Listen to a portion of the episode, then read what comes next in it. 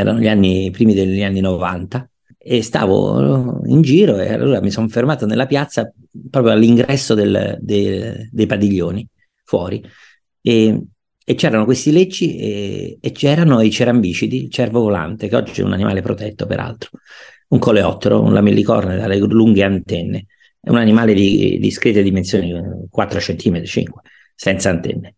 E allora sono sceso dalla macchina, parcheggiato vicino, non nella piazza, sono sceso col retino e ho cominciato a cercare di prenderne qualcuno. È uscito il custode e verso mezza, mezzanotte e dieci, mezzanotte e mezza mi ha chiesto se avevo ancora molto da fare, se volevo rientrare o sarei voluto rimanere fuori. E io ho detto, ma io non, non devo rientrare, ma ne è sicuro?